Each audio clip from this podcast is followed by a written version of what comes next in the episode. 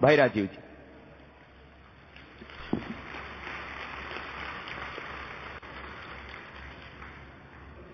मैं आप सबके सामने एक बहुत गंभीर विषय प्रस्तुत करना चाहता हूँ, और वो विषय है मौत का व्यापार।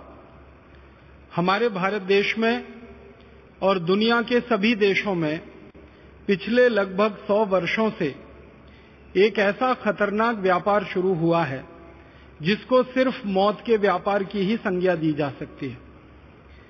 इस मौत के व्यापार में कई तरह की चीज़ें शामिल हैं, कई तरह के व्यापार शामिल हैं। भारत में और दुनिया में सबसे बड़े पैमाने पर जो मौत का व्यापार चल रहा है, वो है कीटनाशक दवाओं का, जंतुनाशक दवाओं का और रासायनिक खादों का।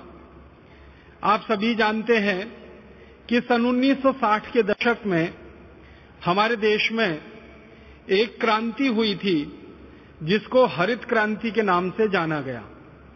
इस हरित क्रांति के बारे में सारे देश में और दुनिया में ये प्रचार किया गया कि अन्न का उत्पादन बढ़ाना है और कीटकों से फ़सल को बचाना है, जंतुओं से फ़सल को बचाना है इंसेक्ट्स और बहुत तरह के पेस्ट फ़सल को खराब कर देते हैं। उससे फ़सल को बचना बहुत ज़रूरी है और फ़सल का उत्पादन बढ़ना बहुत ज़रूरी है, ताकि दुनिया की आबादी का पेट भरा जा सके।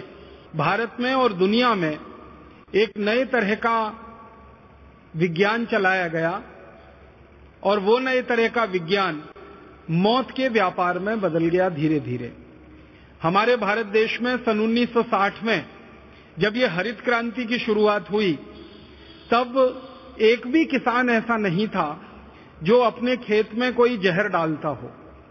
एक भी किसान ऐसा नहीं था जो धरती माँ के साथ जहरीली दवाओं का उपयोग करता हो।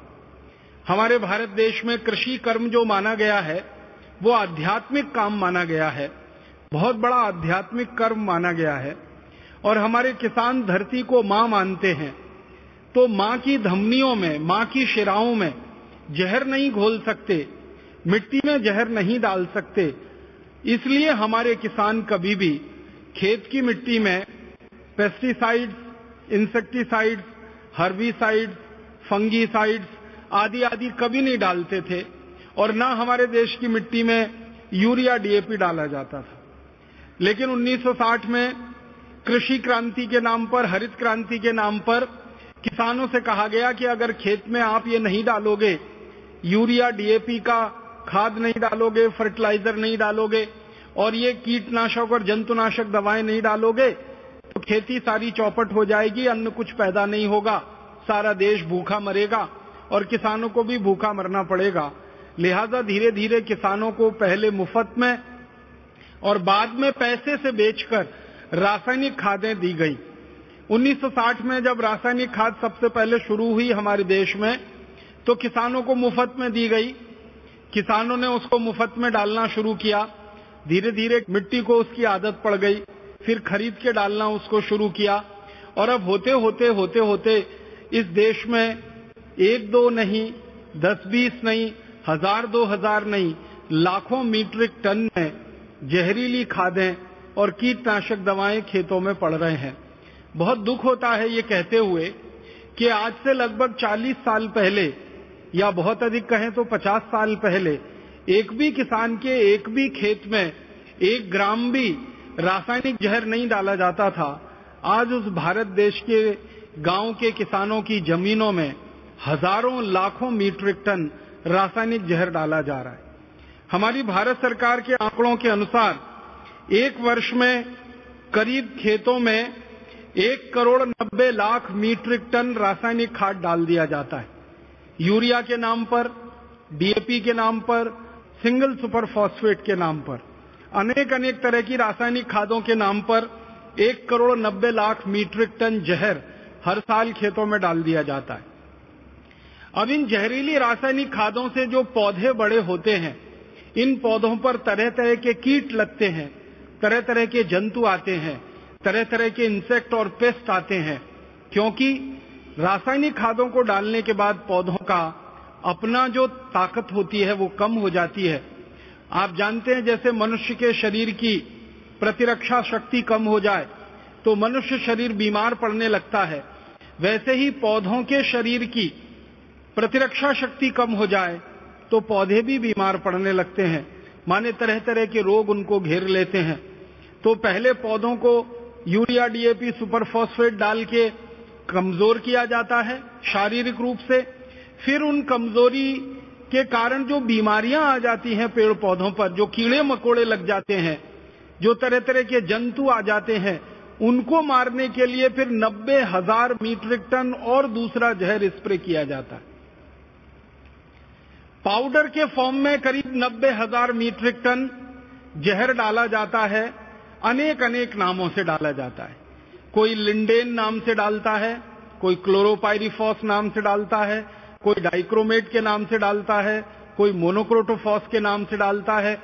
ऐसे भारत देश में सरकार के आंकड़ों के अनुसार सात सौ छियासी किस्म के कीटनाशक और 215 किस्म के जंतुनाशक खेतों में भिन्न भिन्न पौधों पर स्प्रे किए जाते हैं पूरे साल में।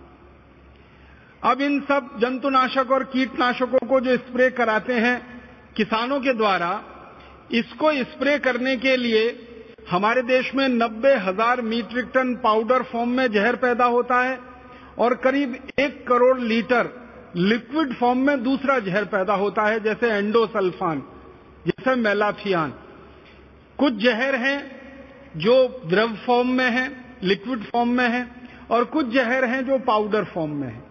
जो पाउडर फॉर्म में है, नब्बे हज़ार मीट्रिक टन जो लिक्विड फॉर्म में है, एक करोड़ लीटर अगर दोनों को इकट्ठा कर दिया जाए और उसको भारत के लोगों की संख्या से बांट दिया जाए तो आपको सुनकर बहुत दुख होगा कि आप सब में मिलकर हर साल लगभग 200 मिलीग्राम जहर इन जंतुनाशकों का, कीटनाशकों का अपने शरीर में भोजन के रूप में खा जाते हैं, जो शरीर को भिन्न भिन्न बीमारियों का शिकार बना देते।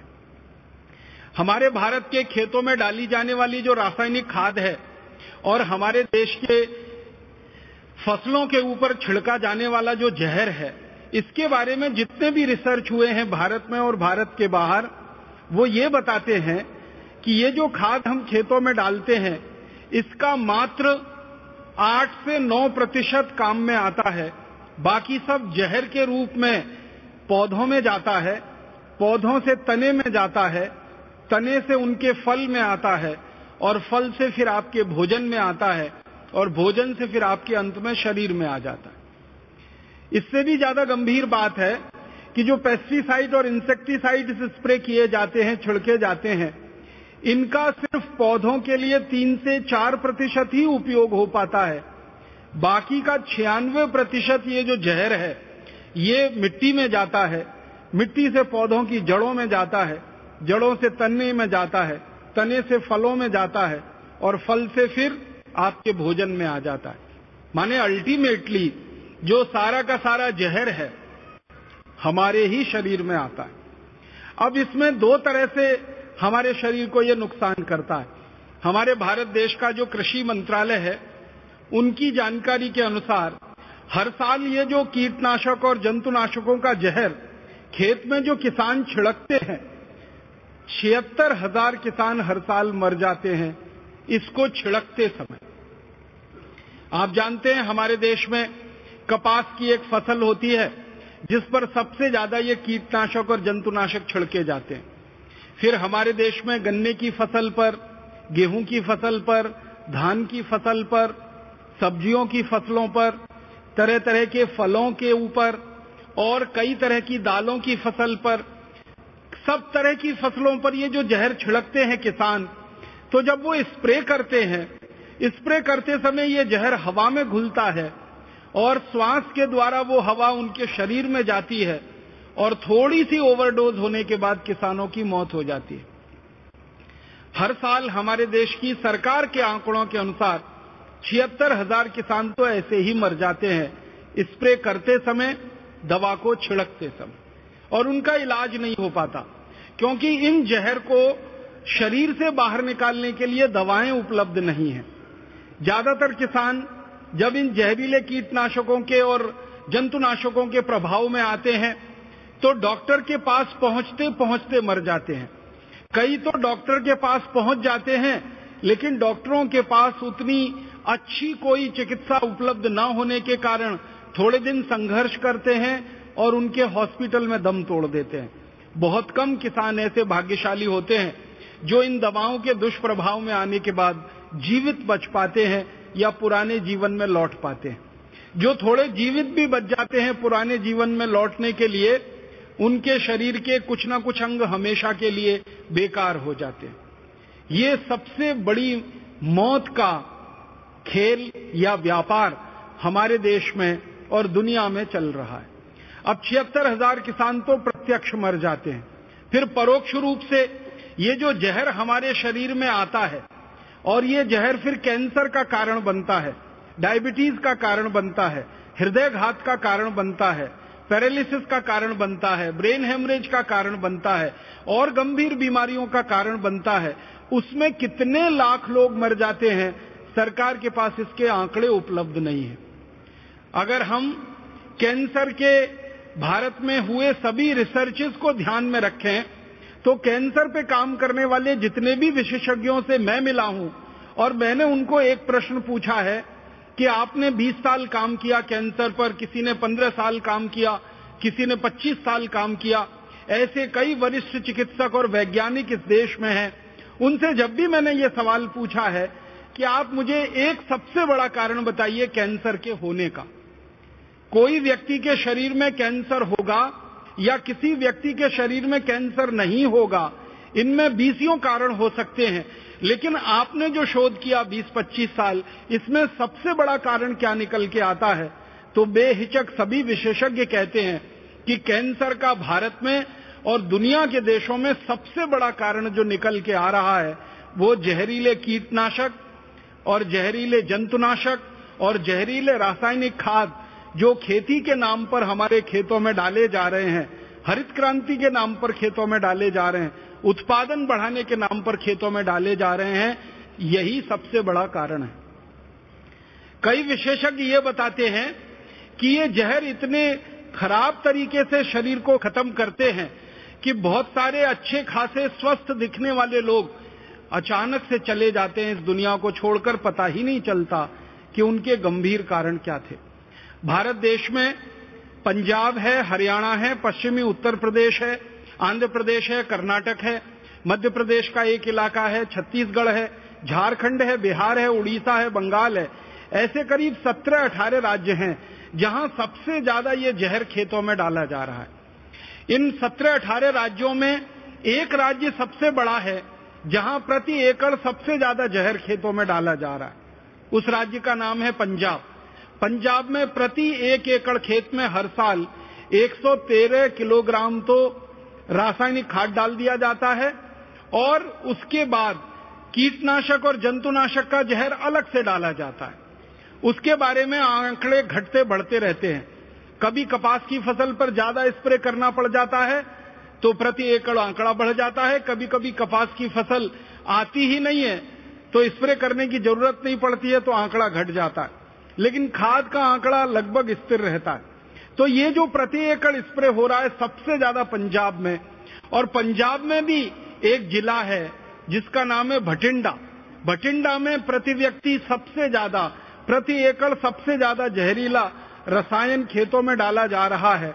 और आज भारत देश के 680 जिलों में भटिंडा सबसे बड़ा जिला है, जहाँ सबसे ज़्यादा कैंसर के मरीज़ हैं पूरे भारत के आंकड़ों के अनुसार। अगर प्रति व्यक्ति कैंसर के मरीजों की संख्या आप गिनेंगे तो भटिंडा शीर्ष स्थान पर है। और भटिंडा से हर दिन एक ट्रेन चलती है बीकानेर नाम के एक राजस्थान के शहर के लिए, क्योंकि बीकानेर में बहुत बड़ा एक मेडिकल कॉलेज है जहाँ पर कैंसर के विशेषज्ञ बहुत हैं और कैंसर का इलाज होता है वहाँ पर तो भटिंडा से बीकानेर के लिए जो ट्रेन जाती है, हर दिन हज़ारों कैंसर के यात्री उसमें भरकर भटिंडा से बीकानेर जाते हैं। तो उस ट्रेन का नाम कैंसर स्पेशल ट्रेन ही रखा है लोगों ने। उसमें कैंसर के मरीज़ भर भर के जाते हैं। हर दिन शाम को वो चलती है ट्रेन, बीकानेर सुबह पहुँचती है। फिर बीकानेर से वापस आती है, फिर भटिंडा से लेके जाती है। रात दिन ऐसे ही चलता है। भटिंडा के बाद दूसरा सबसे बड़ा जिला, जहाँ पर कैंसर के मरीजों की संख्या बहुत है, जलंधर है। और जलंधर भी भारत में सबसे बड़ा जिला है, जहाँ सबसे ज़्यादा जहर प्रति एकड़ खेतों में डाला जा रहा है। फिर होशियारपुर है, वो भी पंजाब में ही आता है। फिर हरियाणा के कुछ ज़िले हैं, फिर पश्चिमी उत्तर प्रदेश के और फिर पूरे भारत के। तो ये बहुत बड़ा मौत का व्यापार चल रहा है हमारे देश में। लाखों लोग परोक्ष रूप से इससे मर रहे हैं और छिहत्तर हज़ार किसान प्रत्यक्ष रूप से इस खेल में या इस व्यापार में मारे जा रहे हैं। आप पूछेंगे, ये ये व्यापार कर कौन रहा है? लगभग दुनिया की एक हज़ार बड़ी बड़ी विदेशी कंपनियाँ हैं जो इस व्यापार में लगी हुई अमेरिका की कंपनियाँ हैं, जर्मनी की हैं, जापान की हैं फ्रांस की हैं, स्वीडन की हैं, नॉर्वे की हैं, डेनमार्क की हैं, हमारे पड़ोसी चाइना की हैं, कुछ रूस की कंपनियाँ हैं। ऐसे दुनिया के 24 देशों की लगभग 1000 कंपनियाँ हैं और उनमें से कुछ कंपनियों का, भारत की कंपनियों के साथ कोलेबोरेशन है, समझौता है तो भारत की कुछ कंपनियों के साथ मिलकर दुनिया की लगभग 1000 बड़ी विदेशी कंपनियाँ मल्टीनेशनल कॉरपोरेशन इस मौत के व्यापार में लगी हुई हैं। आप बोलेंगे, जी, इस मौत के व्यापार में इन कंपनियों को क्या फ़ायदा हो रहा है? मानवता को तो बहुत बड़ा नुकसान हो रहा है। लोगों को तो बहुत बड़ा नुकसान हो रहा है। इन कंपनियों को क्या फ़ायदा हो रहा है? तो इन कंपनियों का माल बिक रहा है बाज़ार में। ये जो जहरीले कीटनाशक बना रही हैं, ये जो जहरीला खाद बना रही हैं, इनकी बिक्री धड़ाधड़ बढ़ती चली जा रही है। 1960 के पहले जिन विदेशी कंपनियों का एक रुपए का सामान भी इस देश में नहीं बिकता था, उन विदेशी कंपनियों की बिक्री आजकल हज़ारों करोड़ रुपए में हो गई। आपको सुनकर हैरानी होगी कि एक हज़ार बड़ी बड़ी बाहर के देशों की कंपनियाँ और उनके साथ मिलकर भारत की कुछ कंपनियाँ एक साल में लगभग पाँच लाख करोड़ रुपए कमा रही हैं इस मौत के व्यापार से। उनकी झोली भर रही है, उनकी तिजोरियाँ भर रही हैं। उनका घर भर रहा है। वो जहर बेच रहे हैं और उस जहर को हमारे किसान खरीदकर अपने खेतों में डाल रहे हैं। तो किसानों की ज़िंदगी से लगभग पाँच लाख करोड़ रुपया निकल के बड़ी बड़ी विदेशी कंपनियों के खजानों में जा रहा है मुनाफे के रूप में। तो ये एक हज़ार से ज़्यादा जो विदेशी कंपनियाँ भारत में मौत का व्यापार चला रही हैं, इन कंपनियों को साल में पाँच लाख करोड़ का फ़ायदा हो रहा है। और मैं आपको एक हास्यास्पद बात कहना चाहता हूँ कि जब इन कंपनियों से, हमारे जैसे लोग बात करते हैं, इनके एजेंटों से, इनके अधिकारियों से तो ये कंपनी के अधिकारी कुतर्क क्या करते हैं? वो ये कहते हैं कि ये हमें बेचना मजबूरी है। अगर हम ये नहीं बेचेंगे, कीटनाशक, ये जंतुनाशक नहीं बेचेंगे तो भारत में फ़सल चौपट हो जाएगी, सारी फ़सल को कीड़े खा जाएँगे, सारी फ़सल को जंतु खा जाएँगे तब किसानों की मदद करने कौन आएगा? तो मैंने इसके आंकड़े निकालने की कोशिश की कि मान लीजिए, एक रुपए का भी जहर हम हमारे खेत में ना डालें और फ़सल हमारी कीड़े ही खाने वाले हों तो कितनी फ़सल को हर साल हमारे देश के कीड़े खा जाते होंगे? या कितने जंतु, कितने कीट फ़सल का बर्बादी के कारण बनते होंगे? तो भारत सरकार ही कहती है कि लगभग एक साल में एक हज़ार पाँच सौ करोड़ रुपए की फ़सल बर्बाद होती है। अगर ये जहरीले कीटनाशकों को स्प्रे नहीं किया जाए, आप सभी के ध्यान में ये बात मैं लाना चाहता हूँ, एक हज़ार पाँच सौ करोड़ रुपए की फ़सल बर्बाद होती है, अगर ये जहर खेतों में ना डाला जाए। आप जरा सोचिए, एक हज़ार पाँच सौ करोड़ रुपए कितनी बड़ी रकम है? पंद्रह सौ करोड़ रुपए कितनी बड़ी रकम है? एक हज़ार पाँच सौ करोड़ रुपए की फ़सल को बचाने के नाम पर ये एक हज़ार कंपनियाँ पाँच लाख करोड़ रुपए का धंधा कर लेती ये सिर्फ़ पीटने की बात है।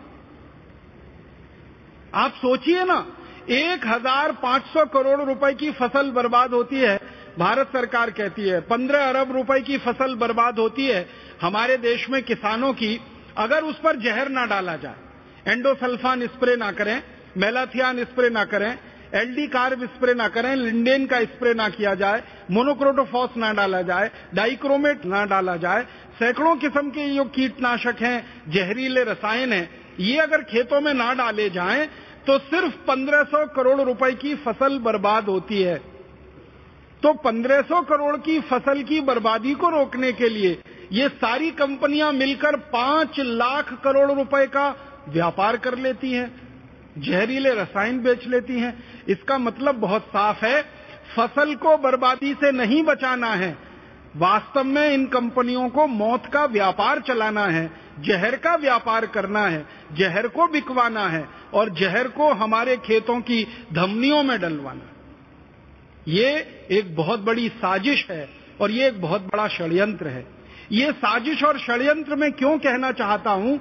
मैं आपका ध्यान कुछ ऐसे कीटनाशकों की तरफ़ ले जाना चाहता हूँ, जिनको दुनिया के अमीर देशों ने 20 साल पहले अपने देशों में बनाना और खेतों में डालना बंद कर दिया। एक बहुत खराब जहर है, जिसका नाम है एंडोसल्फान। एंडोसल्फान को अमेरिका के देश में 20 साल पहले प्रतिबंधित कर दिया गया। एंडोसल्फान को फ्रांस ने, जर्मनी ने, डेनमार्क ने, नॉर्वे ने एंडोसल्फान को इंग्लैंड ने, स्कॉटलैंड ने, आयरलैंड ने 20 साल पहले बंद कर दिया। जापान नाम के देश ने एंडोसल्फान का उत्पादन और खेत में डालना 20 साल पहले बंद कर दिया। दुनिया के छप्पन से ज़्यादा देशों में एंडोसल्फान न बनाया जाता है, न खेतों में डाला जाता है, क्योंकि ये सबसे खराब जहर है। एंडोसल्फान के बारे में जापान और अमेरिका और यूरोप के वैज्ञानिकों ने जो शोध किया है, उनका ये कहना है कि अगर इसकी एक बूंद किसी की जीप पर डाल दी जाए तो उतनी पर्याप्त है वो एक बूंद कि उस व्यक्ति को कैंसर हो और वो मर जाए। इतना खतरनाक और तीव्र किस्म का ये जहर है। इसके बारे में दुनिया के विशेषज्ञों ने जब शोध किया तो पता चला कि सेरिब्रल पल्सी नाम की जो बीमारी होती है, उसका सबसे बड़ा कारण में से एक है एंडोसल्फान। बच्चों को जेनेटिक डिसऑर्डर जो होते हैं, उनमें सबसे बड़ा कारण है एंडोसल्फान। कैंसर का एक सबसे बड़ा कारण है एंडोसल्फान। खून में तरह तरह की विकृतियों के आने का बहुत बड़ा कारण है एंडोसल्फान।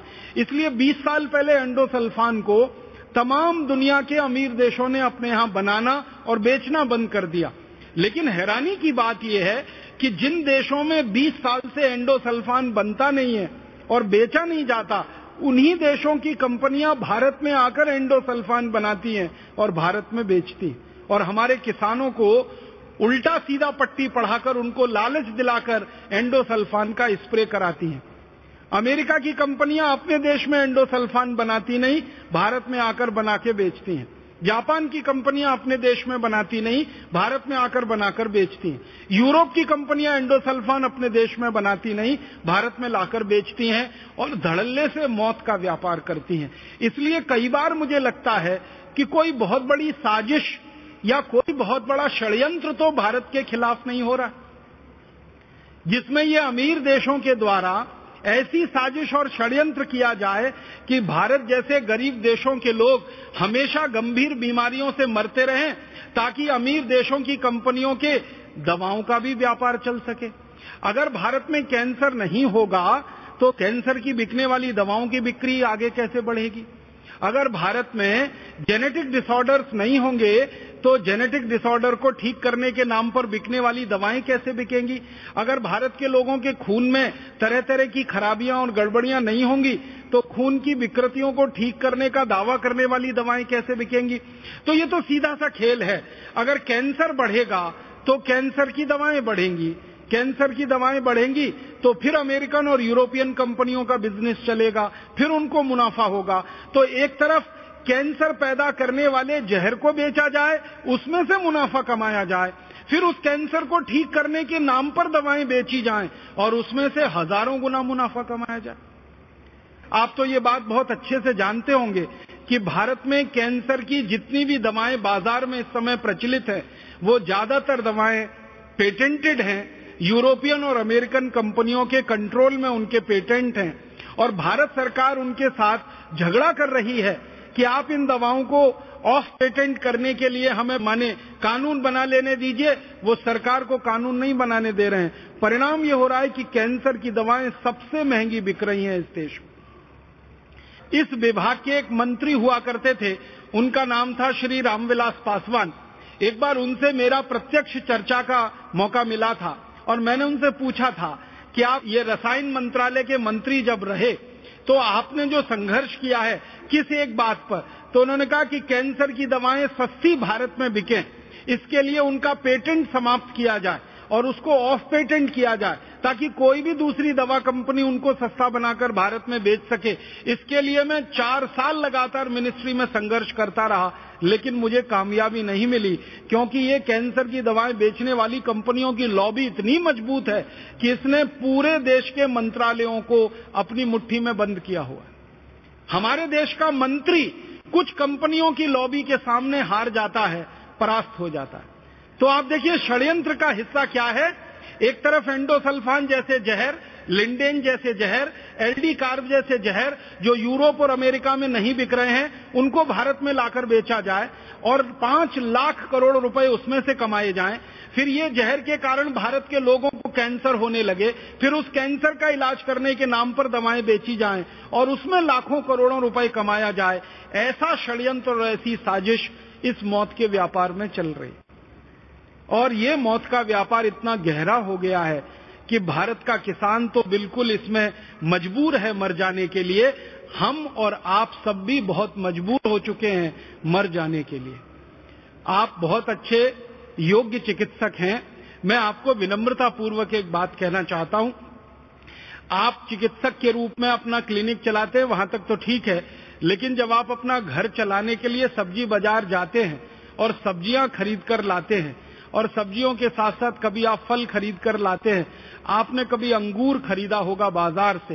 काला अंगूर खरीदा हो या सफ़ेद अंगूर खरीदा हो तो अंगूर को आप ध्यान से देखेंगे तो आपको लगेगा कि उस पर सफ़ेद सफ़ेद रंग का कोई पाउडर चिपका हुआ है और इतना ज़बरदस्त चिपका हुआ है कि उसको एक बार पानी से धो लो तो भी नहीं छूटता, दो बार धो लो तो भी नहीं छूटता, तीन बार धो लो, चार बार धो लो, पाँच बार धो लो, दस बार धो लो, पचास बार धो लो, सौ बार धो लो तो भी नहीं छूटेगा, क्योंकि वो ऑक्जेलिक एसिड का पाउडर है। फिर आप अंगूर खाते हैं, आपको मालूम है, आप चिकित्सक होकर जहर खाते और आप अकेले अंगूर नहीं खाते हैं। आपके किसी सहयोगी को भी खिलाते हैं, आपके किसी मेहमान को भी खिलाते हैं। एक तरफ़ कहते हैं, मेहमान देवता होता है और उन्हीं को जहर भरा अंगूर खिला देते हैं। फिर यही अंगूर को आप सुखा लेते हैं, किशमिश बना लेते हैं। फिर इस किशमिश को खीर में डालते हैं, इस किशमिश को हलवे में डालते हैं, इस किशमिश को आप अपने कई तरह के पकवानों में डालते हैं, फिर खा जाते हैं, फिर उतना ही जहर आपने खा लिया।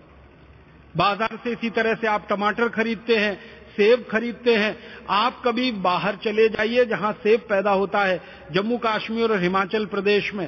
मैंने तो अपनी आँखों से देखा है किसानों को कि सेब का जो गुच्छा होता है ना, उसको सीधे डुबो देते हैं जहरीले रसायन में। फिर हम भिंडी खाते हैं, हम तोरई खाते हैं, दूधी खाते हैं, हम पालक खाते हैं, मेथी खाते हैं सब्जियों के ऊपर इतना स्प्रे होता है इन सभी केमिकल्स का कि हालत खराब है खाते खाते एक साधारण भारतवासी कल्पना करिए, साल भर में 200 मिलीग्राम जहर खा जाता है सब्जियों के रूप में और एक साधारण भारतवासी गेहूँ, चावल, चने, दाल पर जो यूरिया डाला गया डीएपी सुपरफॉस्फेट डाला गया, उसके रूप में करीब करीब एक किलो 700 ग्राम रसायन खा जाता है। यूरिया डीएपी सुपरफॉस्फेट के रूप में एक किलो 700 ग्राम हम रसायन खा जाते हैं। एंडोसल्फान एलडी कार्ब लिंडेन के रूप में 200 ग्राम और खतरनाक जहर खा जाते हैं। माने साल भर में लगभग दो किलोग्राम जहर हमारे शरीर में जा रहा है। फिर इस जहर को बाहर निकालने के लिए भगवान ने आपका जो तंत्र बना रखा है, उसको क्या अतिरिक्त काम करना पड़ रहा है? और वो काम करते करते आपका तंत्र फेल हो जाए, आपकी किडनी फेल हो जाए, आपका लीवर खराब हो जाए, आपकी ज़िंदगी बिल्कुल मौत के मुँह में समा जाए तो कौन जिम्मेदार है उसका? जिम्मेदार तो वो कंपनियाँ हैं। जिनकी संख्या लगभग एक हज़ार से ज़्यादा है, जो अपने स्वार्थ की पूर्ति के लिए इस मौत के व्यापार को भारत में चला रहे हैं और पूरे भारत को धीरे धीरे अंधे कुएँ की तरफ़ धकेलते चले जा आप बोलेंगे, ये मौत का व्यापार खाली भारत में चल रहा है? नहीं, दुनिया के बहुत सारे गरीब देशों में चल रहा है। भारत उसमें से एक है। हमारा पड़ोसी देश इंडोनेशिया, वहाँ भी यही मौत का व्यापार चल रहा है। हमारा एक पड़ोसी देश वियतनाम, वहाँ भी यही मौत का व्यापार चल रहा है। हमारा एक पड़ोसी देश अफ्रीका, वहाँ भी यही मौत का व्यापार चल रहा है। दुनिया में जो गरीब देश माने जाते हैं, जो विकासशील देश माने जाते हैं, जो अभी तक अमीर नहीं हुए हैं, समृद्धशाली नहीं हुए हैं, ऐसे डेढ़ सौ से ज़्यादा देशों में यही मौत का व्यापार चल रहा है और यही हज़ार कंपनियाँ हैं, जिनके नाम हैं, वो इन देशों में भी यही मौत बांट रही हैं। और इन सभी देशों में एक ही तर्क चलाया जा रहा है, कृषि उत्पादन बढ़ाना है, अनाज को खराब होने से बचाना है, इसलिए ये सारा जहरीला रसायन खेतों में डालना है। अब जब इन कंपनियों को यह कहा जाता है कि उत्पादन अगर कृषि का बढ़ाना है और अनाज को खराब होने से बचाना है, फल सब्जियों को सड़ने से बचाना है तो ये काम तुम तुम्हारे देश में क्यों नहीं करते? अमेरिका में क्यों नहीं ये जहर बना के बेचते? कनाडा में ये जहर बना के क्यों नहीं बेचते? जर्मनी और फ्रांस में ये जहर क्यों नहीं बिकता है? यूरोप के दूसरे देशों में ये जहर क्यों नहीं बिकता है? अगर अन्न का उत्पादन उनको बढ़ाना है भारत जैसे देशों में तो उनके अपने देश में भी तो अन्न का उत्पादन उनको बढ़ाना होगा। हमारे भोजन को अगर उन्हें बचाना है तो उनके अपने देश में भी होने वाले भोजन को तो बचाना होगा। आप इस बात को समझ लीजिए कि उनके अपने देशों में वो जहर मुक्त खेती करवाते। अमेरिका में और यूरोप के देशों में जो किसान खेत में जहर नहीं डालते, उनको 400 प्रतिशत तक सब्सिडी दी जाती है सरकारों की तरफ़ से। ये 400 प्रतिशत सब्सिडी का मतलब आपको समझाना चाहता हूँ, अगर कोई किसान अमेरिका और यूरोप में 100 डॉलर का उत्पादन करे और उस खेत के उत्पादन में वो एक पैसे का भी जहर ना डाले यूरिया डीएपी ना डाले, एंडोसल्फन आदि ना डाले तो उस किसान के 100 डॉलर के उत्पादन को सरकार 400 डॉलर में खरीदती है। ज़्यादा कीमत दे के खरीदती है। 100 डॉलर के उत्पादन को 400 डॉलर में खरीद लेते हैं। फिर दुनिया भर के देशों में उसको वो बेचते हैं। ये अलग बात है। तो अपने देश में यूरोप और अमेरिका के किसानों को वो कहते हैं कि जहर मुक्त खेती करो। विश्व मुक्त खेती करो, खेत में जहर मत डालो और ज़्यादा पैसा ले लो सरकार से। और वही देश की कंपनियाँ भारत में आकर उल्टा काम करती हैं जहर युक्त खेती कराती हैं विष युक्त खेती कराती हैं। और हमारे खेतों की धमनियों में, हमारी धरती माता की धमनियों में इतना जहर इतना जहर इतना जहर डलवा दिया है कि आपके खून में, मेरे खून में, भारतवासियों के खून में ये जहर आने लगा है। हमारे देश में कई वैज्ञानिक संस्थाओं ने तो यहाँ तक रिसर्च करके बताया है कि माताओं के दूध में अभी एंडोसल्फान पाया गया है। माताओं के दूध में एलडी कार्ब पाया गया माताओं के दूध में लिंडेन निकला है। माताएँ अपने नौनिहाल बच्चों को जो दूध पिलाती हैं, उसमें ये जहर पाया गया है। आप सोचिए कि ये जहर कितने बड़े पैमाने पर, कितने बड़े स्तर पर हमारे देश के लोगों के स्वास्थ्य के साथ खिलवाड़ कर रहा है। बहुत बड़ा मौत का व्यापार ये हो रहा है। और भारत जैसे देश में जितना ये पैदा कर रहे हैं और खेतों में डलवा रहे हैं, भारत जैसे गरीब देशों के बारे में मैंने जब आंकड़े निकालने की कोशिश की तो भारत जैसे दुनिया के 150 देशों में हर साल करीब 20 लाख मीट्रिक टन ये जहर पैदा करके खेतों में डलवा दिया जाता है। और उन सभी देशों में यही बुरा हाल हो रहा है। सभी गरीब देशों में कैंसर के मरीज़ बढ़ रहे हैं। सभी गरीब देशों में ये जहर लोगों के खून में बढ़ रहा है और सभी गरीब देशों को ये तकलीफ़ पैदा करा रहा है। तो आप बोलेंगे, क्या करना चाहिए? इसका कोई विकल्प हमें ढूंढना पड़ेगा। इसका कोई रास्ता हमें खोजना पड़ेगा। ये मौत के व्यापार को इस तरह की हम खुली छूट नहीं दे सकते। और इसका सबसे अच्छा विकल्प है, आप जैसे चिकित्सक, आप जैसे डॉक्टर अगर जागरूक हो जाएँ तो बहुत बड़ी बात बन सकती है इस देश में। दुनिया में भी वो क्रांति की तरह से फैल सकती है। आप बोलेंगे, हम क्या कर सकते हैं? आप सिर्फ़ इतना विनम्रता से एक छोटा सा काम करिए कि जब कोई मरीज़ आपके पास आता है और वो कैंसर का मरीज़ होता है या किसी गंभीर बीमारी का शिकार होता है, जिसमें उसकी किडनी फेल हो चुकी होती है, जिसमें उसका और भी शरीर के किसी अंग के बिल्कुल खत्म हो जाने की बात होती है, और आप जब उस मरीज़ को कुछ समझाते हैं तो उस मरीज़ को विनम्रता पूर्वक एक छोटी सी बात और कह दिया करिए कि हो सकता है कि तुम्हारे शरीर की ये इतनी बड़ी खराबी जो हुई है या इतनी बड़ी बीमारी जो हुई है, वो उस जहर के कारण है जो तुमने भोजन के रूप में खाया। तो मरीज़ चौंक जाएगा। वो कहेगा, मैंने भोजन के रूप में कौन सा जहर खाया? तब आप उसको समझाइए कि खेतों में जो गेहूँ, चना, चावल, दाल पैदा हो रहा है, इसमें रासायनिक जहर डाला जा रहा है। जो फल पैदा हो रहे हैं, उस पर जहर छिड़का जा रहा है। जो सब्ज़ियाँ आ रही हैं, इस पर जहर छिड़का जा रहा है। और ये जहर हमको खाने के लिए मजबूरी में उपयोग करना पड़ रहा है। ये जहर एक बहुत बड़ा कारण है कैंसर का। तो उस मरीज़ में थोड़ी चेतना आएगी। वो पूछेगा, मैं क्या करूँ, डॉक्टर? तो आप उसको कहिए कि, तुम जिससे खरीदते हो, उसके पास जाओ। जो तुमको सब्ज़ियाँ बेचता है, जो फल बेचता है, जो अन्न बेचता है, और उसको कहो कि मुझे बिना जहर की सब्ज़ी चाहिए, मुझे बिना जहर का अन्न चाहिए, मुझे विष मुक्त गेहूँ, चावल, चना, दाल, मटर चाहिए, मुझे विष मुक्त सब्ज़ियाँ चाहिए, मुझे विषमुक्त फल चाहिए तो जब मांग पैदा होगी तो उत्पादन भी होगा। अर्थशास्त्र में एक सामान्य सिद्धांत है कि डिमांड पहले होती है, सप्लाई उसके पीछे पीछे आती है। आप सब चिकित्सक बंधु अगर चाहें तो सारे देश में जैविक अनाज के लिए, बहुत अच्छे अनाज के लिए, विषमुक्त अनाज के लिए जहर मुक्त अनाज के लिए एक वातावरण निर्माण कर सकते हैं। आप इस देश में एक डिमांड खड़ी कर सकते हैं और उस डिमांड को भरने के लिए फिर किसानों को मजबूर होकर गाय के गोबर से, भैंस के गोबर से, बैल के गोबर से विषमुक्त खेती करनी पड़ेगी जहर मुक्त खेती करनी पड़ेगी। फिर उनका बिकना शुरू होगा।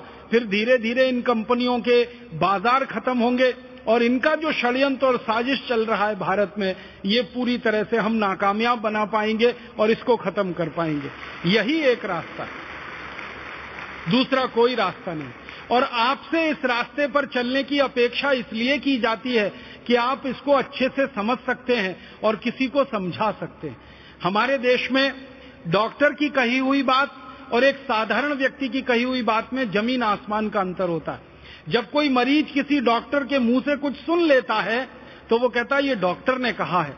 और उसके लिए डॉक्टर भगवान का प्रतिरूप है। वो इससे कम पर बात नहीं करता है। मैंने देखा है बहुत सारे मरीजों को, वो आपका प्रिस्क्रिप्शन लिखा हुआ स्लिप लेके किसी दुकान पर जाते हैं केमिस्ट के पास। और मैंने देखा वो झगड़ा करते हैं केमिस्ट से। झगड़ा किस बात का होता है? केमिस्ट कहता है कि डॉक्टर साहब ने ये जो दवा लिखी है, ये तो है नहीं मेरे पास। ऐसी ही बहुत अच्छी दूसरी दवा है। वो झगड़ा करता है, नहीं नहीं, मुझे वो नहीं चाहिए, ये ही चाहिए जो डॉक्टर ने लिखी है। और वो समझाते समझाते केमिस्ट परेशान होता है कि भैया, एक ही दवा के ये दो नाम है। वो मानता ही नहीं है, डॉक्टर ने लिखी है, इसलिए मुझे तो यही चाहिए। क्योंकि उसका भरोसा है आप पर क्योंकि विश्वास है आप पर। आपके ऊपर जो मरीजों का ये भरोसा और विश्वास है, इसका सदुपयोग करते हुए आप इस बड़े मौत के व्यापार को बंद कराने में बहुत बड़े सहायक हो सकते हैं।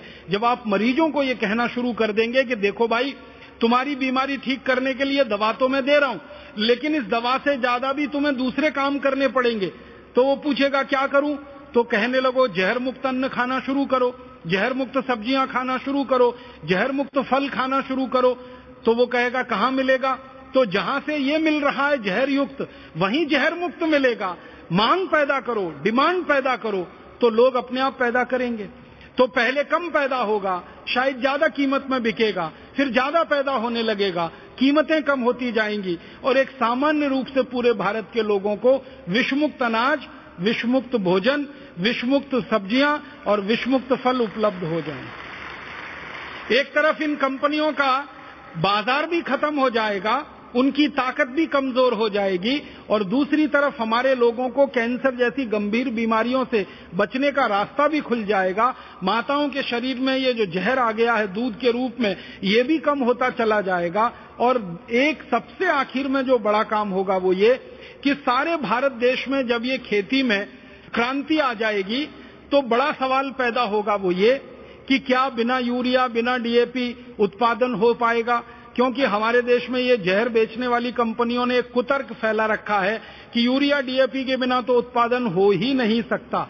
मैं आपको विनम्रता पूर्वक एक जानकारी देना चाहता हूँ। इस भारत देश में बहुत सारे जागरूक किसान पिछले पंद्रह सालों में ऐसे निकले हैं, जिन्होंने अपने खेत में यूरिया डीएपी डालना बंद कर दिया। जिन्होंने एंडोसल्फान, मेलाथियान, पैराथियान डालना बंद कर दिया। जिन्होंने लिंडेन एलडी कार्ब जैसे खतरनाक जहर डालना बंद कर दिया। ऐसे हज़ारों किसान हैं। और उनकी करीब 20 लाख एकड़ ज़मीन पर बिना यूरिया, बिना डीएपी अनाज पैदा हो रहा है। बिना किसी जहर के, बिना किसी कीटनाशक और जंतुनाशक के सब्ज़ियाँ पैदा हो रही हैं, फल पैदा हो रहे हैं। 20 लाख एकड़ में खेती भारत में हो रही है। सबसे ज़्यादा ये खेती महाराष्ट्र में हो रही है। कर्नाटक में हो रही है, आंध्र प्रदेश में हो रही है, तमिलनाडु में हो रही है, केरल में हो रही है, मध्य प्रदेश में हो रही है, छत्तीसगढ़ में हो रही है। अब तो झारखंड बिहार में भी शुरू हो गई है। हज़ारों किसान लग गए हैं और उन किसानों का अनुभव ये कहता है कि यूरिया डीएपी से वो जितना पैदा करते थे, उससे ज़्यादा पैदावार उनकी बिना यूरिया, बिना डीएपी से हो रही है। आपको मैं आंकड़े बताना चाहता हूँ कि जो किसान पहले यूरिया डीएपी से एक एकड़ में 30 मीट्रिक टन गन्ना पैदा करते थे। अब वही किसान गाय का गोबर, भैंस का गोबर, बैल का गोबर खेतों में डालकर एक एकड़ में 90 मीट्रिक टन गन्ना पैदा कर रहे हैं, तीन गुना ज़्यादा। जो किसान पहले यूरिया डीएपी से एक एकड़ में 15-20 क्विंटल तक गेहूँ पैदा करते थे, आज वो गाय के गोबर, बैल के गोबर, भैंस के गोबर का उपयोग करके एक एकड़ में 25 से 30 क्विंटल गेहूँ पैदा कर रहे हैं ठीक दुगना। जो किसान पहले दो से ढाई क्विंटल कपास पैदा करते थे एक एकड़ में यूरिया डीएपी से, आज वो सात क्विंटल कपास पैदा कर रहे हैं बिना यूरिया, बिना डीएपी के। गेहूँ ज़्यादा हो रहा है, धान ज़्यादा हो रहा है, गन्ना ज़्यादा हो रहा है, सब्ज़ियाँ भरपूर हो रही हैं, फल भरपूर हो रहे हैं तो ये सबसे बड़ा झूठ है जो पिछले 40-45 साल इस देश में फैलाया गया कि उत्पादन सिर्फ़ यूरिया, डीएपी से ही बढ़ सकता है। उत्पादन बिना यूरिया, बिना डीएपी के भी बढ़ता है। और दुनिया में जब ये कीटनाशक और जहर नहीं बनाया जाता था, दूसरे विश्व युद्ध के पहले तक कभी भी दुनिया में ये जहर बना नहीं और कहीं डाला नहीं गया। ये तो सेकेंड वर्ल्ड वॉर में हुआ कि ये जहर का उत्पादन शुरू हुआ, क्योंकि 1945 में जब दूसरा विश्व युद्ध खत्म हो गया तो यूरोप की बहुत सारी कंपनियों के सामने ये संकट खड़ा हो गया कि वो बनाए क्या। क्योंकि उन कंपनियों में जहरीले रासायनिक हथियार बनाए जाते थे और वो हथियार विश्व युद्ध में इस्तेमाल होते थे। तो जब तक विश्व युद्ध चला, तब तक हथियार बिकते रहे। जब विश्व युद्ध खत्म हो गया तो हथियार बेचने का रास्ता बंद हो गया। तो हज़ारों यूरोप की और अमेरिका की कंपनियों के सामने संकट खड़ा हो गया कि वो उत्पादन क्या करें। तो फिर उन कंपनियों ने रास्ता निकाला कि जिन कारखानों में हथियारों का उत्पादन होता है, उन्हीं कारखानों में जहरीले रासायनिक चीज़ों का उत्पादन करके urea, DAP, LD carb, lindane के नाम पर दुनिया भर में बेचा जाए। आप सभी जानते हैं, विज्ञान आपने पढ़ा है, रसायन शास्त्र के बारे में थोड़ा तो आप सभी जानते हैं वो ये, कि जिन रसायनों से रासायनिक हथियार बनते हैं युद्ध लड़ने के लिए, उन्हीं रसायनों से यूरिया, डीएपी बनता है खेतों को बर्बाद करने के लिए।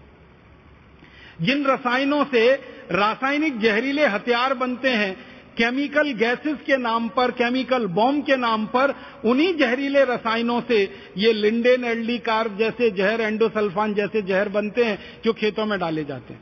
माने मूल रसायन एक ही है, जिससे आप रासायनिक हथियार बना लो और युद्ध में इस्तेमाल कर लो, या जिससे यूरिया, डीएपी और पेस्टिसाइड, इंसेक्टिसाइड बना लो और खेतों में इस्तेमाल कर लो। तो मूल रसायन बनाने वाली यूरोप और अमेरिका की जो कंपनियाँ थी, उनका ये षड्यंत्र था कि सेकेंड वर्ल्ड वॉर खत्म हो गया 1945 में तो उन कंपनियों को क्या करना? तो उन्होंने कहा कि चलो अब ये काम करना। तो किसानों के माध्यम से उन्होंने इस काम को आगे बढ़ाया और सबको मूर्ख बनाकर और झूठ बोलकर सारी दुनिया में ये मौत का व्यापार फैलाया। अब हमको ये बात अगर समझ में आ गई है तो हम इस मौत के व्यापार को बंद कराएँ और इस मौत के व्यापार को पहले अपनी धरती से बंद कराएँ फिर अपने पड़ोसी देशों की धरती से बंद कराएँ और फिर दुनिया की धरती से इस मौत के व्यापार को बंद कराएँ, क्योंकि सबको ज़िंदा रहने का उतना ही अधिकार है। जितना इन कंपनियों के मालिकों को आलिशान तरीके से जीवन बिताने का अधिकार है, वैसे ही गरीब से गरीब किसान को ज़िंदा रहने का अधिकार है। दूसरा एक मौत का व्यापार जो हमारे देश में और दुनिया में चल रहा है, वो व्यापार है सिगरेट का। सिगरेट के व्यापार के बारे में मैं आपसे कुछ बात करना चाहता हूँ, वो ये कि दुनिया में सिगरेट का व्यापार अमेरिका देश से शुरू हुआ।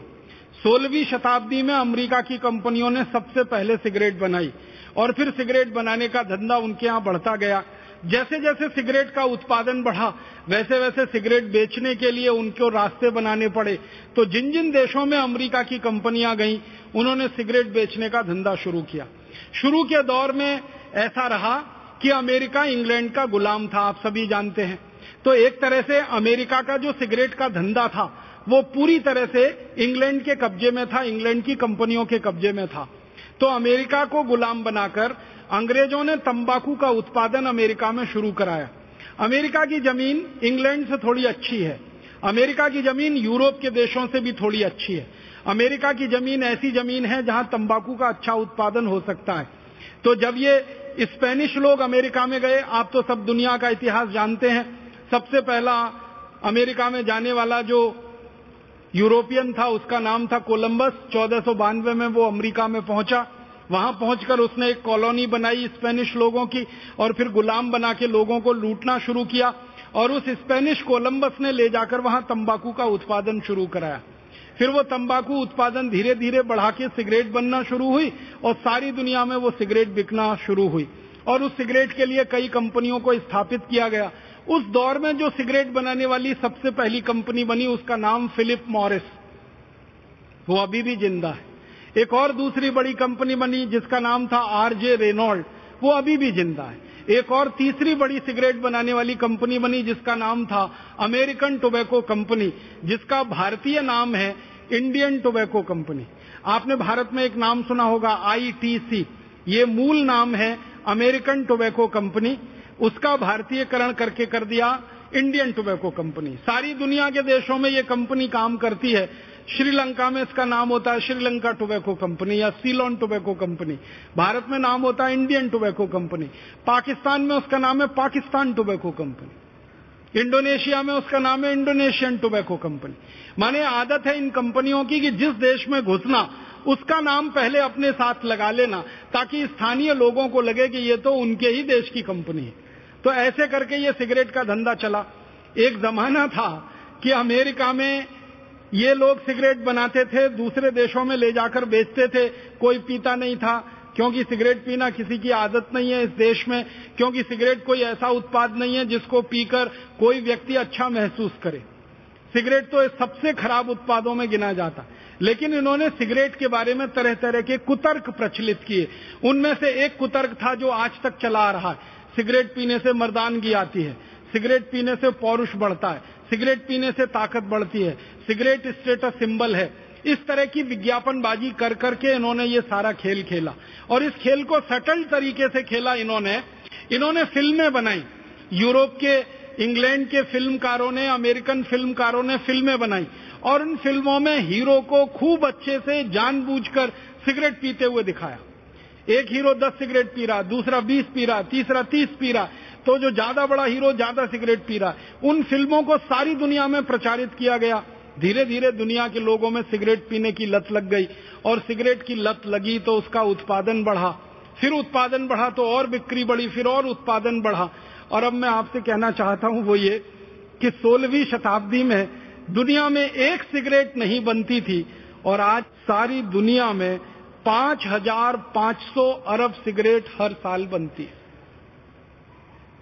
पाँच हज़ार पाँच सौ अरब सिगरेट, पचपन सौ अरब सिगरेट, अरब बिलियन अंग्रेज़ी में अमेरिकन बिलियन सौ करोड़ का होता है।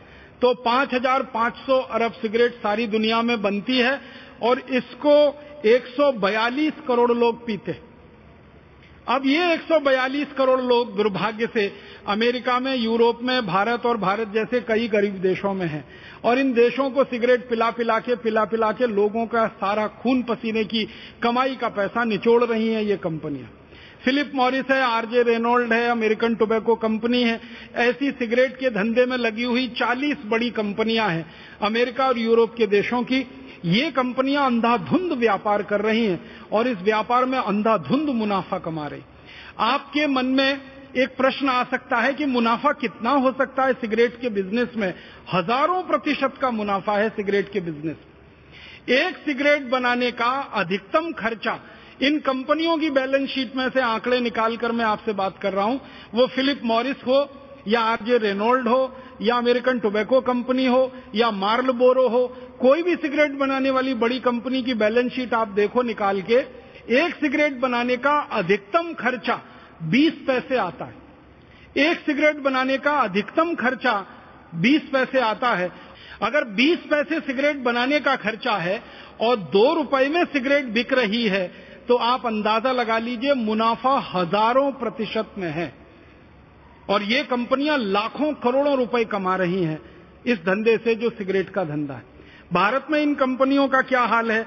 हमारे देश में ये जो कंपनियाँ हैं, जिनके नाम मैंने लिए, ऐसी 40 कंपनियाँ, ये हर साल करीब 20 अरब सिगरेट भारत में भी बेच रही और वो 20 अरब सिगरेट को हमारे देश के लगभग 20 करोड़ लोग पी रहे हैं और पीकर अपने फेफड़े गला रहे हैं, अपने खून को विषाक्त कर रहे हैं। और आप जानते हैं कि जो लोग सिगरेट पीते हैं, वो अपना जितना नुकसान करते हैं, उससे ज़्यादा नुकसान वो उस पड़ोसी का कर देते हैं, जो उनके नज़दीक बैठता है और सिगरेट नहीं पीता है कभी भी।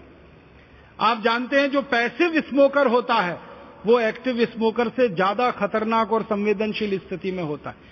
क्योंकि ये जो पैसिव स्मोकर है और ये जो एक्टिव स्मोकर है, जो पीने वाला है, वो तो धुएँ को बाहर फेंकता है, और जो नहीं पीने वाला है वो सारे धुएँ को अपने द्वारा खींच लेता है अंदर। तो पीने वाले से ज़्यादा धुआँ नहीं पीने वाले के शरीर में चला जाता है। आप जानते हैं कि किसी बस में बैठा हुआ कोई एक व्यक्ति सिगरेट सुलगा ले, पूरी बस परेशान हो सकती है। रेल के डिब्बे में बैठा हुआ कोई व्यक्ति एक सिगरेट सुलगा ले, पूरे डिब्बे में बैठे हुए लोग परेशान हो जाते हैं। तो भारत में ऐसे 20 करोड़ लोगों को लत पड़ गई सिगरेट पीने की, और वो पी पी के अपने हृदय को जला रहे हैं, खून को जला रहे हैं, फेफड़ों को जला रहे हैं। और अपने पड़ोसियों को भी जला रहे एक और दूसरा बड़ा मौत का व्यापार चल रहा है इस देश में। इस मौत के व्यापार को बढ़ाने में भारत देश में दो तरह के लोगों की बड़ी भूमिका रही है। एक तो नेताओं की, जिन्होंने इन सिगरेट कंपनियों को खुली छूट दे रखी है, जो सिगरेट बना के भारत में बेच रहे हैं, और दूसरा सिगरेट के प्रचार करने वाले प्रचारकों की, जिन्होंने सिगरेट का अंधाधुंध प्रचार किया है इस देश में। आपको मैं बताना चाहता हूँ हमारे देश में आईटीसी कंपनी की एक सिगरेट बिकती है, जिसका ब्रांड नेम है Wills W I double L S Wills इस ब्रांड नेम से सबसे ज़्यादा बिकने वाली सिगरेट है, वो आईटीसी की कंपनी की है। अब इस सिगरेट को भारत में ज़्यादा से ज़्यादा बिकवाना तो ये कंपनी ने पता है क्या किया? सालों साल इसने भारत की पूरी क्रिकेट टीम को खरीद लिया। सालों साल। और आप याद करिए कि भारत की क्रिकेट के टीम के सारे खिलाड़ी जो टी शर्ट पहनते थे, उस पर सामने छाती पर विल्स लिखा रहता था। इंडिया पीछे लिखा होता था, विल्स आगे लिखा होता था। भारत पीछे है, सिगरेट बेचने वाली कंपनी का नाम आगे है। भारत के बड़े बड़े क्रिकेट खिलाड़ी में नाम नहीं लेना चाहता जिनको ये देश तालियाँ बजा बजाकर अपनी कंधों पर उठा के घूम रहा है, ये सारे बड़े क्रिकेट खिलाड़ियों ने विल्स का सबसे ज़्यादा प्रचार किया हमारे देश में सबसे ज़्यादा रन जिस क्रिकेट खिलाड़ी ने बनाए हैं, वो विल्स का सालों साल प्रचारक रहा है। उसके बैट पर विल्स लिखा रहता है, उसके ग्लव्स होते हैं, उस पर विल्स का स्पीकर, उसकी छाती पर विल्स, उसके पैड पर विल्स, हर जगह विल्स विल्स विल्स। और क्या होता था? क्रिकेट का मैच होता था तो ट्रॉफी का नाम विल्स ट्रॉफी रखा जाता है। मैदान जिस पर खेल हो रहा है क्रिकेट का, उसमें दो तरफ़ विकेट्स होते हैं। दोनों तरफ़ जो एंड होता है बॉलिंग करने का, वहाँ विल्स लिखा जाता था। फिर मैदान में चारों तरफ़ विल्स के बहुत सारे होर्डिंग्स और साइन लगाए जाते थे।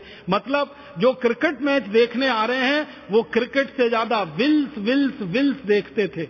और फिर जब बड़े बड़े क्रिकेट खिलाड़ी विल्स का स्टिकर लगा के मैच खेलते हैं, विल्स का पैड पहन के मैच खेलते हैं, विल्स के ग्लव्स पहन के मैच खेलते हैं तो देखने वाला जो नौजवान वर्ग है, उसको भी लगता है अच्छा क्रिकेट खिलाड़ी होना है तो विल्स पीना ही पड़ेगा।